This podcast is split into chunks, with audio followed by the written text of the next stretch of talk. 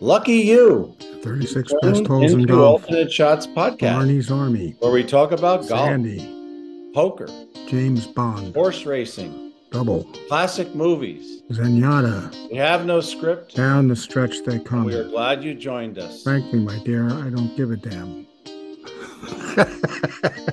Part three, Bill Harmon. Bill, we're back. We're Great. looking at uh, one of your favorite spots. It wasn't too far from where you spent some time at Winged Foot. Really. What's So your recollection of your own personal achievement on, on the West Course or on the East Course? We always like to ask that. And what do you think is the toughest green to putt at Winged Foot?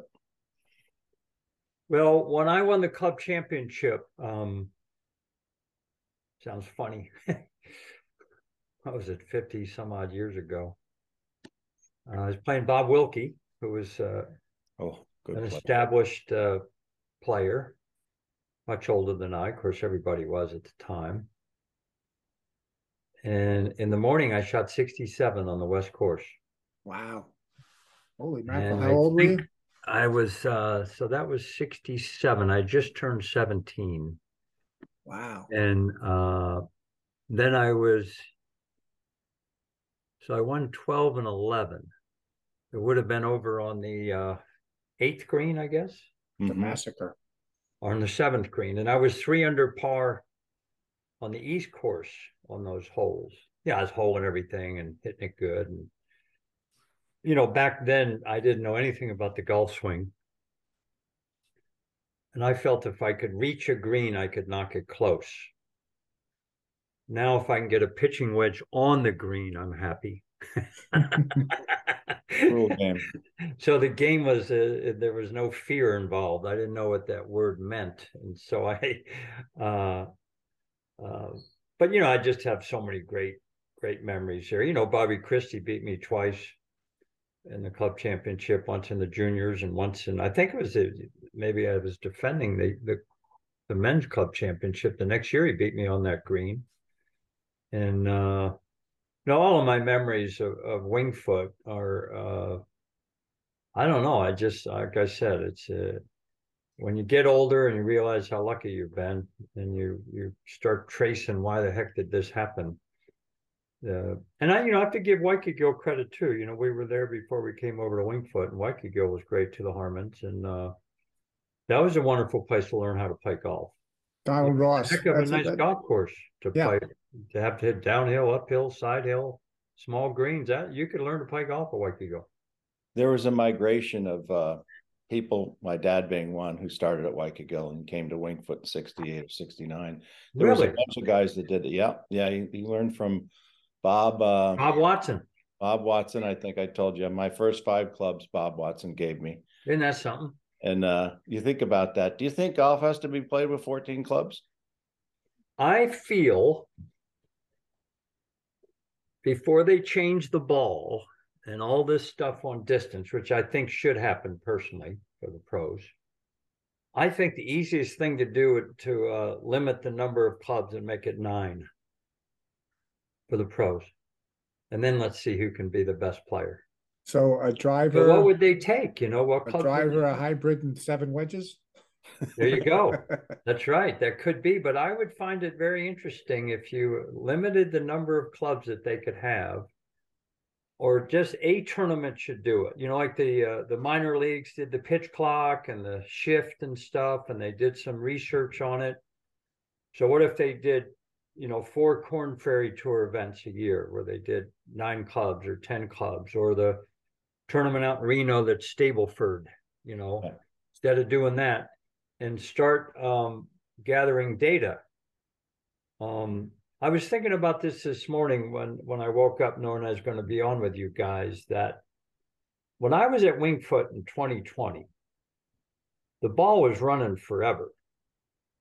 The course actually played short, and only one guy broke par. But my first day, I was a, a spotter on Four West. This sounds kind of crazy. I was on the right side of the fairway, and I never realized looking back to the tee how downhill that tee shot was. It never dawned on me when I was playing the hole because it was always a driving a four iron or something. And these guys were hitting driving sand wedges to four four west from 480 yards. Unbelievable. You know, they're hitting short irons to number nine, 600 yards. And um, only one guy broke par. And and so, and I think six over might have been in the top 10, by the way. And but that's a joke to hit a drive in a nine iron to a 600 yard par five, isn't it? That's not Yeah. right. I don't care how big you are and all that stuff. That's that's not golf. And I don't really enjoy watching pro golf today because every hole is a drive and a wedge, and every par five is a drive and a seven iron. Right. Except on a par three. So I like watching the. I hate the course at Bay Hill, but I like the fact that it's hard, and that guys have to make some pars coming in. You know, they actually have to perform and mm-hmm. and put the ball in the fairway and hit the green. I'm not blaming the players. The players are fantastic. They're really good. I just Augusta think kind of something stands up to something's them. going wrong here. I don't know what it is, but the game shouldn't be this easy. You mentioned Bay Hill. I think of it's 16, right? The short par five. Yes. And I think of what they do to that hole with it.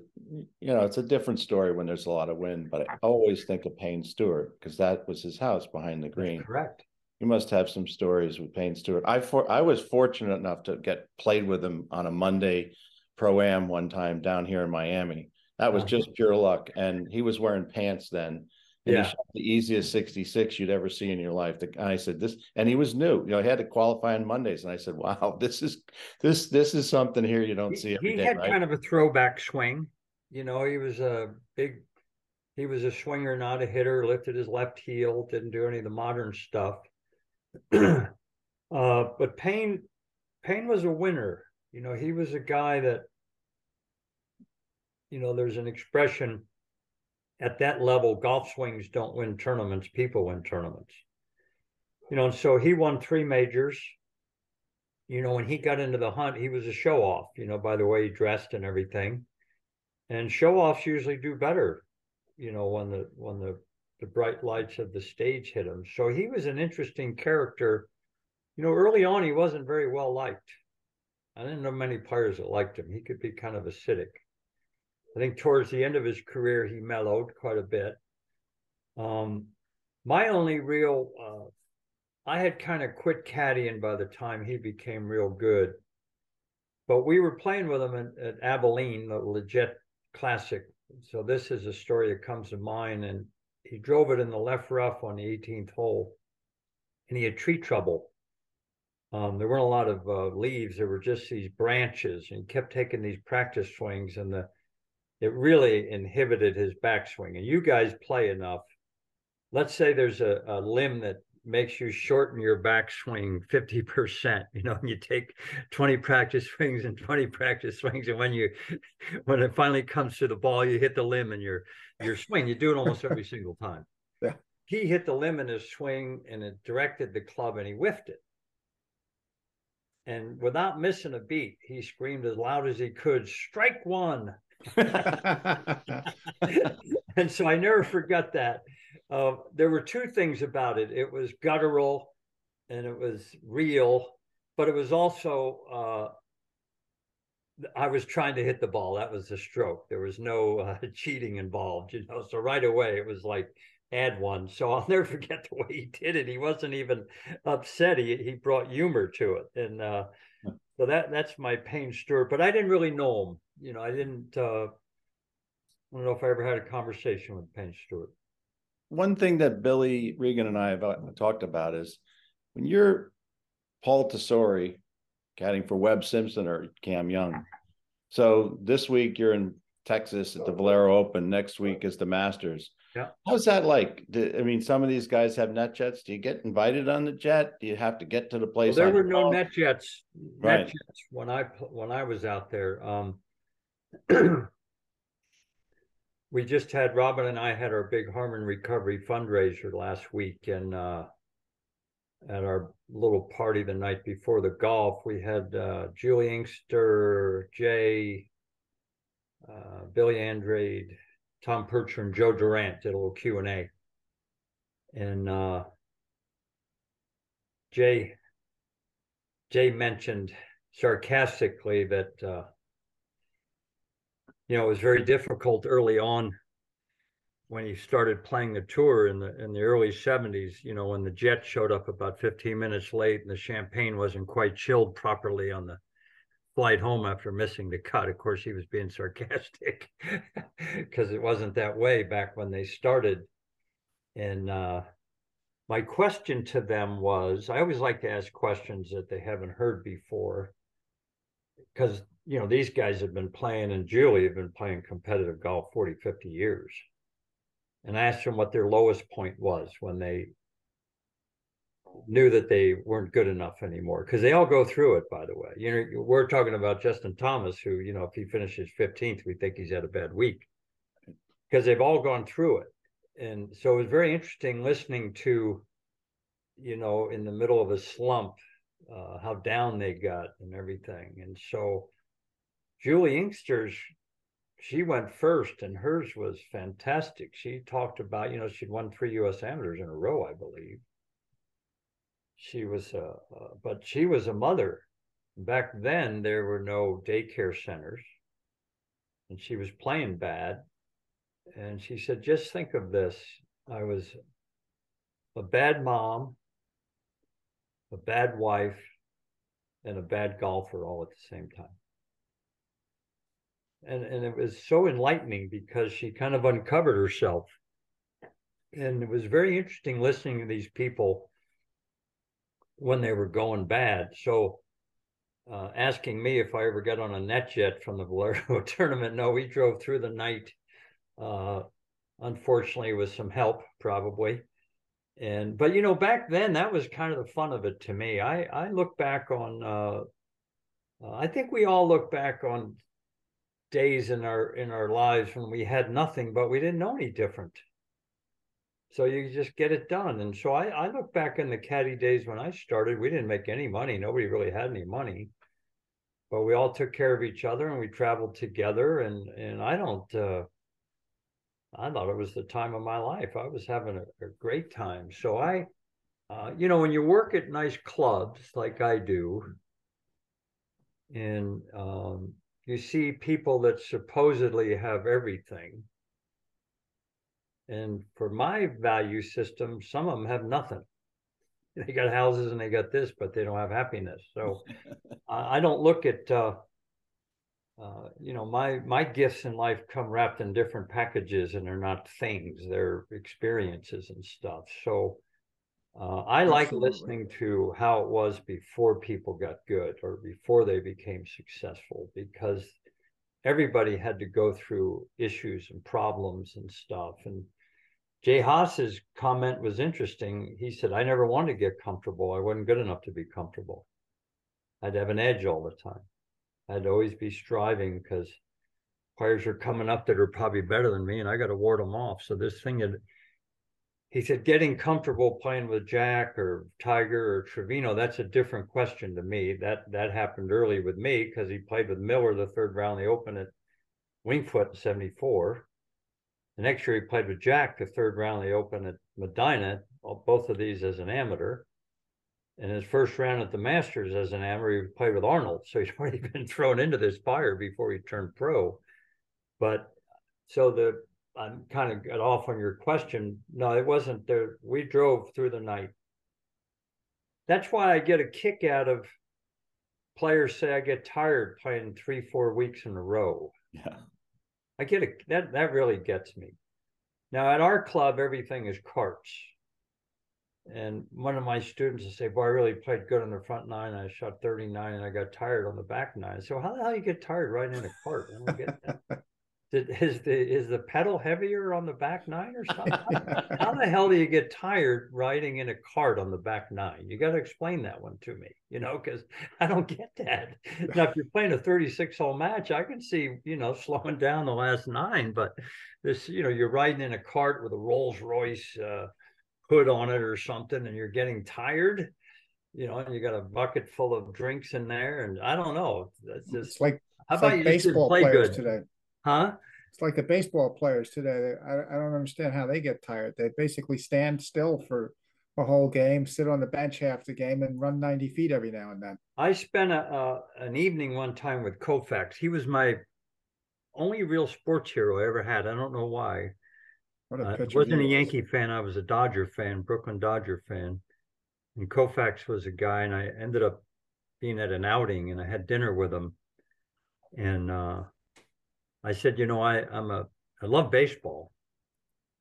And I said, you know, your last two years, you threw 54 complete games his last two seasons. Oh, 54.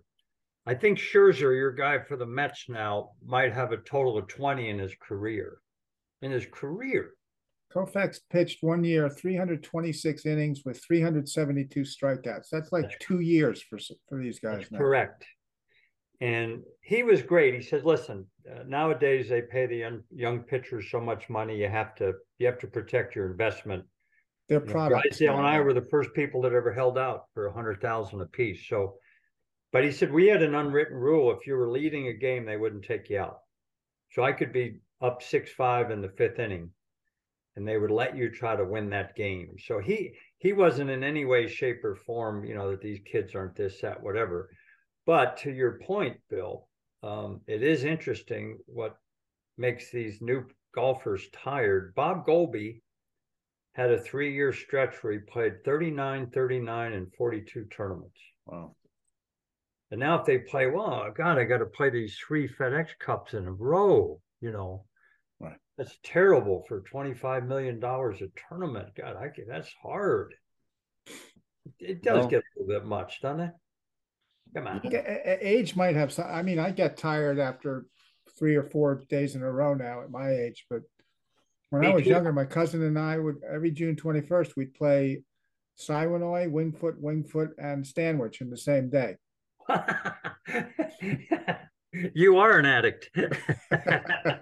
Look at And we were making our last eighteen at Siwanoy, and I'm running into the grill to get some Gatorades, and my cousin is getting the bags all set up, and I run into a guy in there, he goes, you making the turn? I said, yeah, sort of. So, you know, this hasn't, I haven't seen this. This is the week coming up where the quote unquote LIV players, the guys, yeah, got- yeah, yeah. the guys got fired from the PGA Tour are coming together since it was the British Open, I think is the last time they all met up. What do you think about that? That should be an interesting locker room. You know, I, I've said this that well before LIV, not every Masters champion liked each other. And nothing ever came out of the dinners because they play with each other all the time.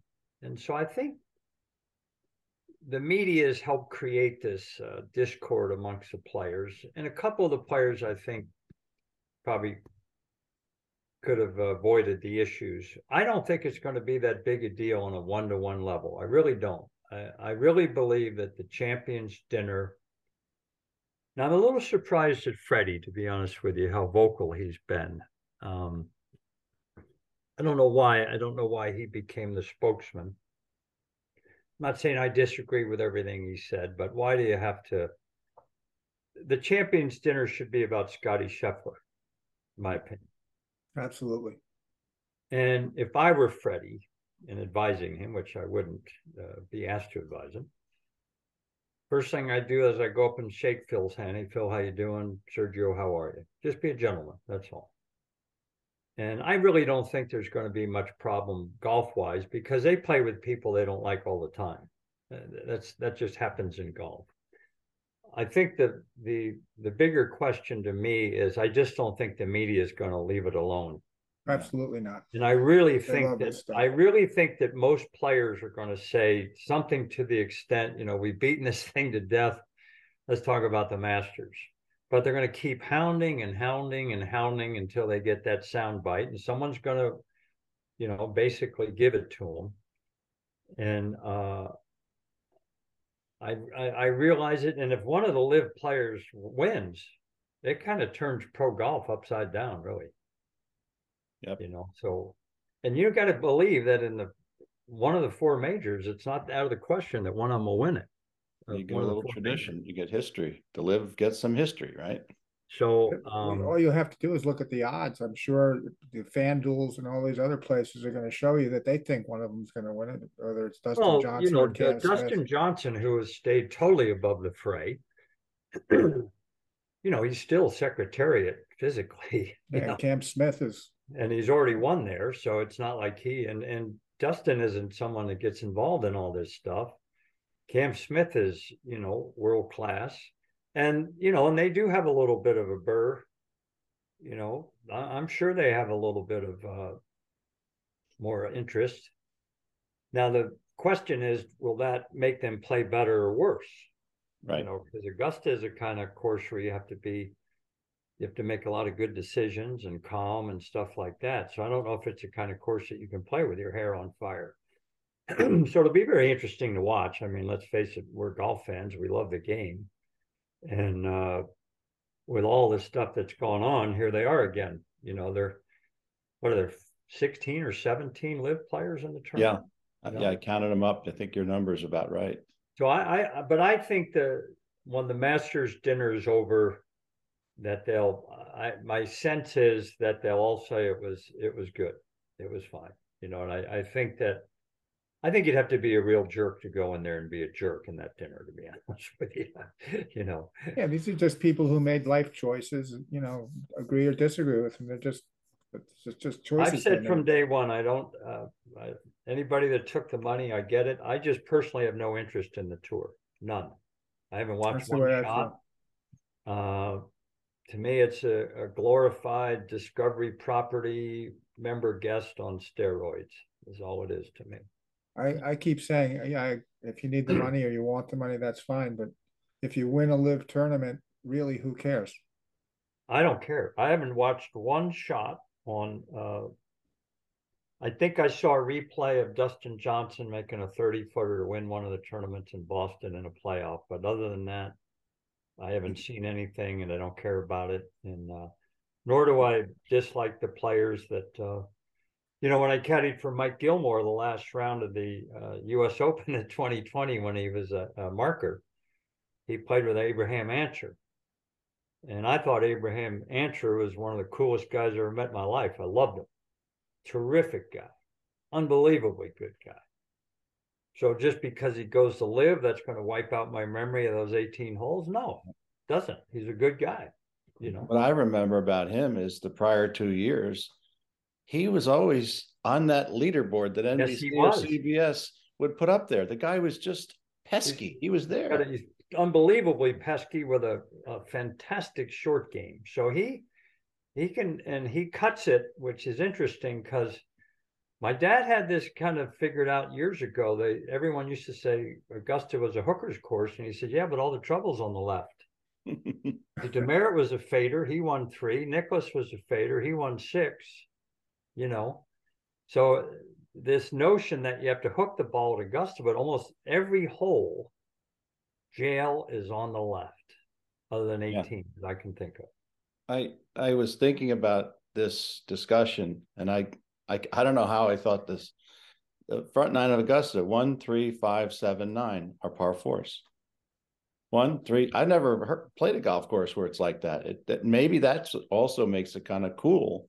Not that we see every angle of it on TV, but the way the architect laid it out. And then there's a par five and a par three, like uh uh you know, stuck to each other, et cetera, on the back nine. Yeah, two, third, uh, 12 and 13 and 15 and 16. I always thought one of the oddities in golf is that every double green at St. Andrews, if you add up the number of what the hole is, it always came to 18. It's true. Yeah. The second green and That's the sixteenth, three and so this happened when back then they only had a twelve horse, twelve hole course, right? And then they somehow, expanded it. so how could that be that these seven double greens all up, add up to eighteen? I don't know. It's just one of those things in life. You go, how could that possibly be? you know? Somebody thought about that so that you would think about it a hundred and two hundred years later. That's right. That's right. I, I, I come up with some really important stuff. Hopefully your score doesn't add up to eighteen on those. On, two on either holes. one of them. That's right. That's right. That's right. I, I, I I don't know if you want to talk about this, the back injury of Zalatoris. There's other players that have had this. I see that um Berger, he lives about a mile from me. I see Yeah. him. He's trying to get back from the back injury. And now I see this new friend of ours, Brandon Matthews, he pulled out of the tournament this week, back injury. What about that? Well, um, what I know about physical fitness would not fit into a thimble, so I can't say that I'm have a qualified opinion on it. But I have a son who's a uh, runs a fitness center at Castle Pines and outside of Denver. And I asked him one time, I said, as you know, your dad knows nothing about this stuff. But if you put a Ferrari engine into a Volkswagen body and you didn't fortify the foundation of the Volkswagen, would it work? And he said, Of course not. So I think, I believe that physical fitness kind of hit golf late. And for many years, the players were guinea pigs to what was right and what was wrong. Because I always thought physical fitness should keep you from being injured. That would be my guess. So I wonder if these kids got too big, too strong, too fast for the human body to. And then most people will tell you that um, the body and the golf swing are very unnatural things. They don't really go together. And so I don't really know, but all I know is that the the players from when we grew up weren't injured like this. None of them, really. And now we get all these young guys injured, and uh, throughout sports. I'm not too sure that my analogy is wrong about the Ferrari and the Volkswagen body, and uh, uh, and a lot of people want to say the inverted C, but there were a lot of great players that had the inverted C that didn't get injured. I never had a back problem in my life, and I grew up in that era. In fact, I played better doing that stuff. and so I think maybe some people don't have good backs, maybe. But I'm not uh, I'm not sold on uh, that the body can handle all this speed in in the quarter of a second that the downswing occurs. From the time you start down to impact is a quarter of a second, and a guy's generating 120 miles an hour clubhead speed in a quarter of a second. I don't know enough about it, but it seems to me there's something that's not right there. Uh, Bill Harmon, we're lucky to be on this live with you. We're editing maybe a Not little. as lucky as me. I got news for you. Oh, let me tell you something. I wish other people would have the opportunity to have the live discussion with you. The, you know, it goes back to the Masters again. We're, we're, to me, there's no sporting event that even close to this. The Super Bowl, okay, but it's different place every year. How you about know, the women's amateur today? Figure Right. How there. good is this Rosa Zhang? How about, but how about that event in what, four years? Has become almost the premier women's amateur golf tournament in the world. Where, who gets It's more? so well, it's so well thought of. I mean, they they qualify a champions retreat, but they do not deprive any of them for a round at Augusta, whether they make the cut or And, not. I and think I that's can't wait great. to watch it today, to be honest with you. I, Yeah. I've loved watching it and I think about how fortunate I've been to walk the fairways as a caddy. Uh, obviously to have a dad that won, but to play there like I have played there a few times. And now to see these ladies playing, uh, it's just incredible what they've done. And, and, and I love watching it. And the one thing about the female players and the, the ones on the LPGA tour, they're uncanny straight hitters. Unbelievable the quality of their golf. I think a few years ago they had their PGA championship at Westchester Country Club. They tore it up because they hit it straight, you see. That's not a tight course for them. So I think that as we watch the future of the game today, uh, their play is incredible how good they are. And to see them do it at Augusta and hit those shots, you know, it'd be interesting to see if there was a you know 15 to 20 mile per hour wind there. And the greens got hard and fast, it would be sporty. But the quality of that event, I think, has been so interesting, and it goes in line with how they run the real Masters. Actually, Well, Yeah, and it's it's, it also speaks a lot to the to the course itself. It's- yes, course, the way. Everybody Masters wants to thinks. watch Augusta get played by almost anybody. I think I'd watch, you know, a foursome play if it was on TV. No, I so- think you're right. I mean, if they wanted to open that to the public, they'd get hundred thousand people, but ninety-five of them would be there just to see Augusta National, not Right, golf. right. But they've created that mystique and they've created that in a pretty But they are doing a hell of a lot for women's golf. for an organization that seems to get criticized a lot for maybe not being good in those areas, but uh, they they know how to do things, and they don't. They seem to be oblivious to criticism, which I like. But but critics, by and large, shoot up; they don't shoot down. So you're being criticized, it probably means you're pretty good. That's right. Who's your uh, dope out the betting form for the Masters? Okay, as Billy would say in a racing term, who do you like this week coming up? Oh, about three months ago, I put a hundred dollars on Dustin Johnson at twenty six to one. Uh, if I had to, I think it's real hard. Uh, I think Scotty Scheffler, he has everything for that course. His short game, but Scotty seems to have uh, to be born with uh, very good nerves. He doesn't seem to ever look uncomfortable. Uh, I remember a few years ago when he was a rookie, he was in the last group of DJ at the Harding Park in the PGA. I think he shot 70 or 71. He certainly didn't choke. No. The announcer said he won 90 junior tournaments. so winners are winners. So anytime you win a tournament, doesn't make any difference the level. You still have to hit that eight iron on the green, you know, make par on the last hole. And so he's used to winning. I think Scheffler is, uh, uh, for my money, if I had to bet on it, because you can't, you know, betting on golf is a pretty, it's hard to figure that one out. But I, I think he's got all the tools, I would say. Certainly yeah. got the right temperament. Everything. His his short game, his temperament. He seems so comfortable in that position, and uh, uh, I love his old school swing. I love all that slashing and stuff that he does, and his short game is great. He handles himself beautifully, and uh, I'm a I'm a big Scotty He's, fan. He seems to have uh, like you could have been his teacher because he, he he it's clear that there are other things in life that are equally important to him.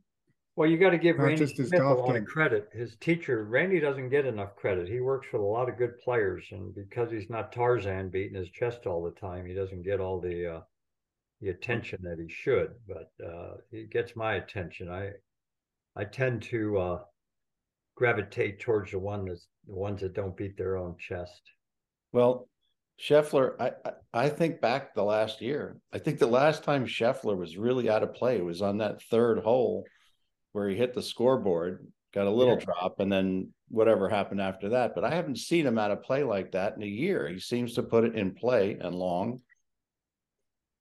Well, I don't know. He just seems to have everything. And I think that, you know, every now and then a course comes up or a player comes up, and that course just seems to fit he has all the qualities to play well there for a long time. So he's playing good right now. So uh, you know, Rory. The only thing about Rory, obviously, the Grand Slam puts a little pressure on him, and I think Scheffler's naturally a good putter. I think Rory is a uh, fabricated kind of good putter. It's not natural for him, and so uh, he works at it and has worked with Brad Faxon, I think has been great. But uh, boy, you're going to have to make some tough putts to win the Masters. You know, it's like, like at Winged Foot. You get behind the hole on six east and the pin's over on the left, and you got an eight footer that breaks six feet on the green that's now running 15. you know, anything less than a perfect putt will not go. And you're, and you're chipping. Exactly. And so I think that um, that's the one thing I would say about Rory. I'm a big Rory fan. I, I like him a lot. I think he's unbelievable talent. But I think he has to really go through mental gymnastics to be a good putter, and I don't think Scheffler does. I don't know if it's true or not, but I sort of noticed that about Adam Scott. I, oh, he was never a good putter. Yeah. Nah, never a good putter. You know, born good putter. You can make yourself a decent putter, but I don't know if you'll ever be better than the ones that are born good at it you're gonna you're gonna be asked this question in a month when you're at the Centennial or you're at Winged Foot. Yeah. The one thing you get one thing to talk about when it ter- uh, pertains to the hundred. Now we're going into hundred first year at Winged Foot. What's the one thing that you'll always want to be thinking about your relationship with Winged Foot? I think Winged Foot in this country has been the most influential club in the history of American golf because of its relationships with the golf pros, and it's a golf club. And all the people that Winged Foot has mentored, all these young kids that come and go on to be great pros at every other club in the country, and then they branch out from there. I, I believe Winged Foot has changed the course of golf more than any club uh, in America. When you look at the pros that they've had, assistant pros, and gone on to be great pros and great players all over the place. And I remember when I was there last time asking some of the pros, how often you play? They go, oh, three, four times a week. I don't play three or four times a season, you know. And so another little feather in your cap, you know, Katie, PGA Merchandiser of the Year. She came there as a 22 year old intern, right? Now she's, She's- a PGA she's terrific. Merchandiser of the Year. That says a lot for the club. That says a lot for the people there. So I think Winged Foot has influenced golf, not modern day golf the way it is now, because clubs are different. And I get all that. I work at one that's different. But Winged Foot has had more influence on the real golfers, in my opinion, than any club I've ever been around. Nothing's even close to it. But it, it's a golf club, and uh, it's it's revered and it's respected, and uh, they allow the pros to be golf pros. Most people didn't turn pro to fold shirts, you know.